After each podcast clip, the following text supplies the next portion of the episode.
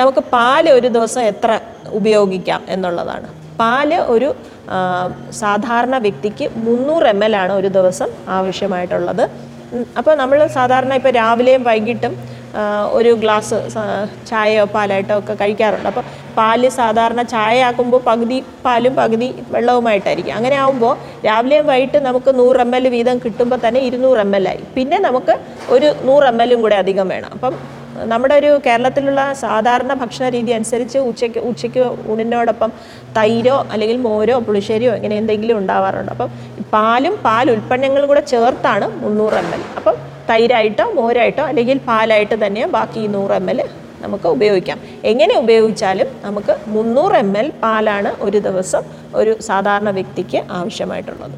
മൃഗങ്ങളിൽ നിന്ന് നമ്മൾ ഉപയോഗിക്കുന്ന മറ്റ് ആഹാര വസ്തുക്കൾ മീൻ മുട്ട ഇറച്ചി ഇങ്ങനെയൊക്കെയുള്ള ആഹാരവസ്തുക്കൾ നമുക്കൊരു മുപ്പത് മുതൽ അറുപത് ഗ്രാം വരെയൊക്കെ മതിയാകും. പഞ്ചസാരയുടെ ഉപയോഗം കഴിവത് പഞ്ചസാരയും എണ്ണയുടെ ഉപയോഗം കഴിവതും കുറച്ച് ഉപയോഗിക്കുക എന്നുള്ളതാണ് ആരോഗ്യത്തിന് എത്രയും നല്ലത്. ഈ ആ ഇത് ഇത് യൂസ് പാരിംഗ്ലി എന്നാണ് പറയുന്നത്. വളരെ മിതപ്പെടുത്തി ഉപയോഗിക്കേണ്ട രണ്ട് ആഹാര വസ്തുക്കളാണ് ഈ പഞ്ചസാരയും പിന്നെ എണ്ണയും. അപ്പോൾ പഞ്ചസാര സാധാരണ ഒരു സ്ത്രീക്ക് നമുക്ക് ഇരുപത് ഗ്രാം പഞ്ചസാര എന്ന് പറഞ്ഞാൽ നമ്മുടെ ഒരു സാധാരണ പഞ്ചസാര സ്പൂണിലല്ലേ ഇടുന്നത്. അപ്പോൾ ഒരു സ്പൂൺ എന്ന് പറയുന്നത് അഞ്ച് ഗ്രാമാണ് അങ്ങനെ നാല് സ്പൂൺ പഞ്ചസാരയാണ് ഒരു സ്ത്രീക്ക് ഉപയോഗിക്കാൻ പറ്റുന്നത്. പുരുഷനെ സംബന്ധിച്ചിടത്തോളം ഒരു അഞ്ച് ഗ്രാം എക്സ്ട്രാ കൂടെ അതായത് ഇരുപത്തഞ്ച് ഗ്രാം അഞ്ച് ടീസ്പൂൺ പഞ്ചസാരയാണ് ഒരു ദിവസം ഉപയോഗിക്കാൻ പറ്റുന്നത്. എണ്ണയുടെ കാര്യം ഇതേപോലെയാണ്. എണ്ണ ഒരു സ്ത്രീക്ക് ഇരുപത് ഗ്രാമും പുരുഷന് ഇരുപത്തഞ്ച് ഗ്രാം. അതായത് നമ്മളിപ്പം അഞ്ച് സ്പൂൺ നാല് മുതൽ അഞ്ച് സ്പൂണ്. ഇരുപത് ഗ്രാം എന്ന് പറയുന്നത് നാല് ടീസ്പൂണും ഇരുപത്തഞ്ച് ഗ്രാം എന്ന് പറയുന്നത് അഞ്ച് ടീസ്പൂണാണ്. അപ്പോൾ നമ്മൾ ഒരു വീട്ടിലിപ്പോൾ അഞ്ച് വ്യക്തികൾ ഉള്ള ഒരു വീടെടുക്കുക എന്ന് വെച്ചോ. ഇപ്പോൾ നമ്മുടെ കേരളത്തിലെ പ്രത്യേകത എന്ന് പറഞ്ഞാൽ നമ്മൾ ഒരുപാട് തേങ്ങ ഉപയോഗിക്കും എന്നുള്ളതാണ്.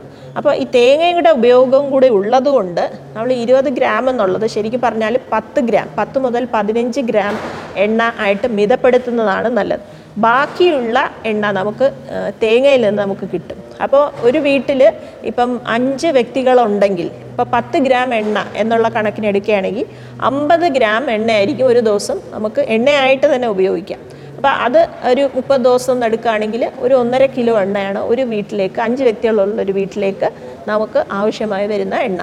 ഇത്രയും മിതപ്പെടുത്തിയാൽ തേങ്ങ നമ്മൾ ഒരു ആക്ക് ഒരു ഇരുപത് ഗ്രാമൊക്കെ തേങ്ങ മതിയാവും. അപ്പോൾ ഒരു ഇരുപത് ഗ്രാം എന്ന് വെച്ചാൽ അഞ്ച് പേരുള്ള ഒരു വീട്ടിലാണെങ്കിൽ നമുക്കൊരു നൂറ് ഗ്രാം തേങ്ങ. നമ്മൾ ശരാശരി ഒരു തേങ്ങ എടുക്കുകയാണെങ്കിൽ അതൊരു ഈ നൂറ്റമ്പത് മുതൽ ഇരുന്നൂറ് ഗ്രാം വരെ ആയിരിക്കും.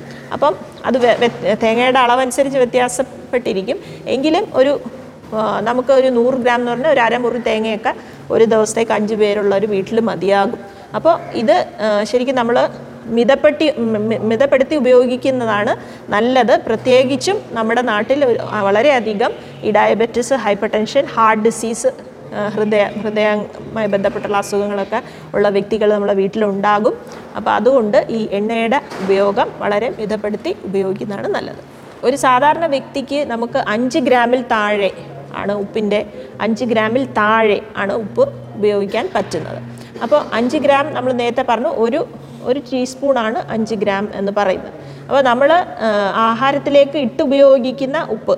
ഇപ്പോൾ നമ്മൾ വീട്ടിൽ ഇപ്പോൾ നേരത്തെ പറഞ്ഞ കണക്ക് പോലെ അഞ്ച് വ്യക്തികളുള്ള ഒരു വീട്ടിലാണെങ്കിൽ നമ്മളിപ്പം ചോറിൽ ഉപ്പിടുന്നില്ല എന്ന് വെച്ചാൽ നമുക്ക് അഞ്ച് കൂട്ടാനുണ്ടെങ്കിൽ അതിൽ ഓരോന്നിലും ഓരോ സ്പൂൺ കണക്കാക്കി ഇടാം.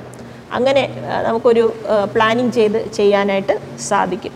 അതിലപ്പുറം പോകാൻ പാടില്ല. അപ്പം പിന്നെ ഇങ്ങനെ നമ്മൾ ചെയ്യുമ്പോൾ നമ്മൾ ഓർക്കേണ്ടതെന്ന് വെച്ചാൽ ഇതിന്റെ ഇടയിലുള്ള ആഹാരങ്ങൾ ചിലത് പലരും വറുത്ത അതും പൊരിച്ചതും പിന്നെ അച്ചാർ പപ്പടം ഇങ്ങനെയൊക്കെ വരുന്നതെല്ലാം അധികമായി വരുന്ന ഉപ്പായിരിക്കും. അപ്പോൾ അതും കൂടെ കണക്കാക്കി വേണം നമ്മൾ നമ്മൾ അതൊക്കെ ഇടയ്ക്ക് കഴിക്കാതിരിക്കുന്നതാണ് നല്ലത്. പ്രത്യേകിച്ച് ഇപ്പം പ്രഷറൊക്കെ ഉള്ള ആളുകളാണെങ്കിൽ ഹൈപ്പർ ടെൻഷനുള്ള ആൾക്കാർ ആണെങ്കിൽ അത് ഈ അഞ്ച് ഗ്രാം എന്നുള്ളത് അതിലും കുറച്ച് വേണം ഉപയോഗിക്കാൻ. അപ്പം ഈ ഇടയിലുള്ള മറ്റ് പ്രോസസ്ഡ് ഫുഡ് ഇപ്പം ചിപ്സ് പിന്നെ പപ്പട അച്ചാർ ഇങ്ങനെയൊക്കെയുള്ള ഒഴിവാക്കുകയാണെങ്കിലാണ് ഞാൻ നേരത്തെ പറഞ്ഞത് ശരിയാവുക.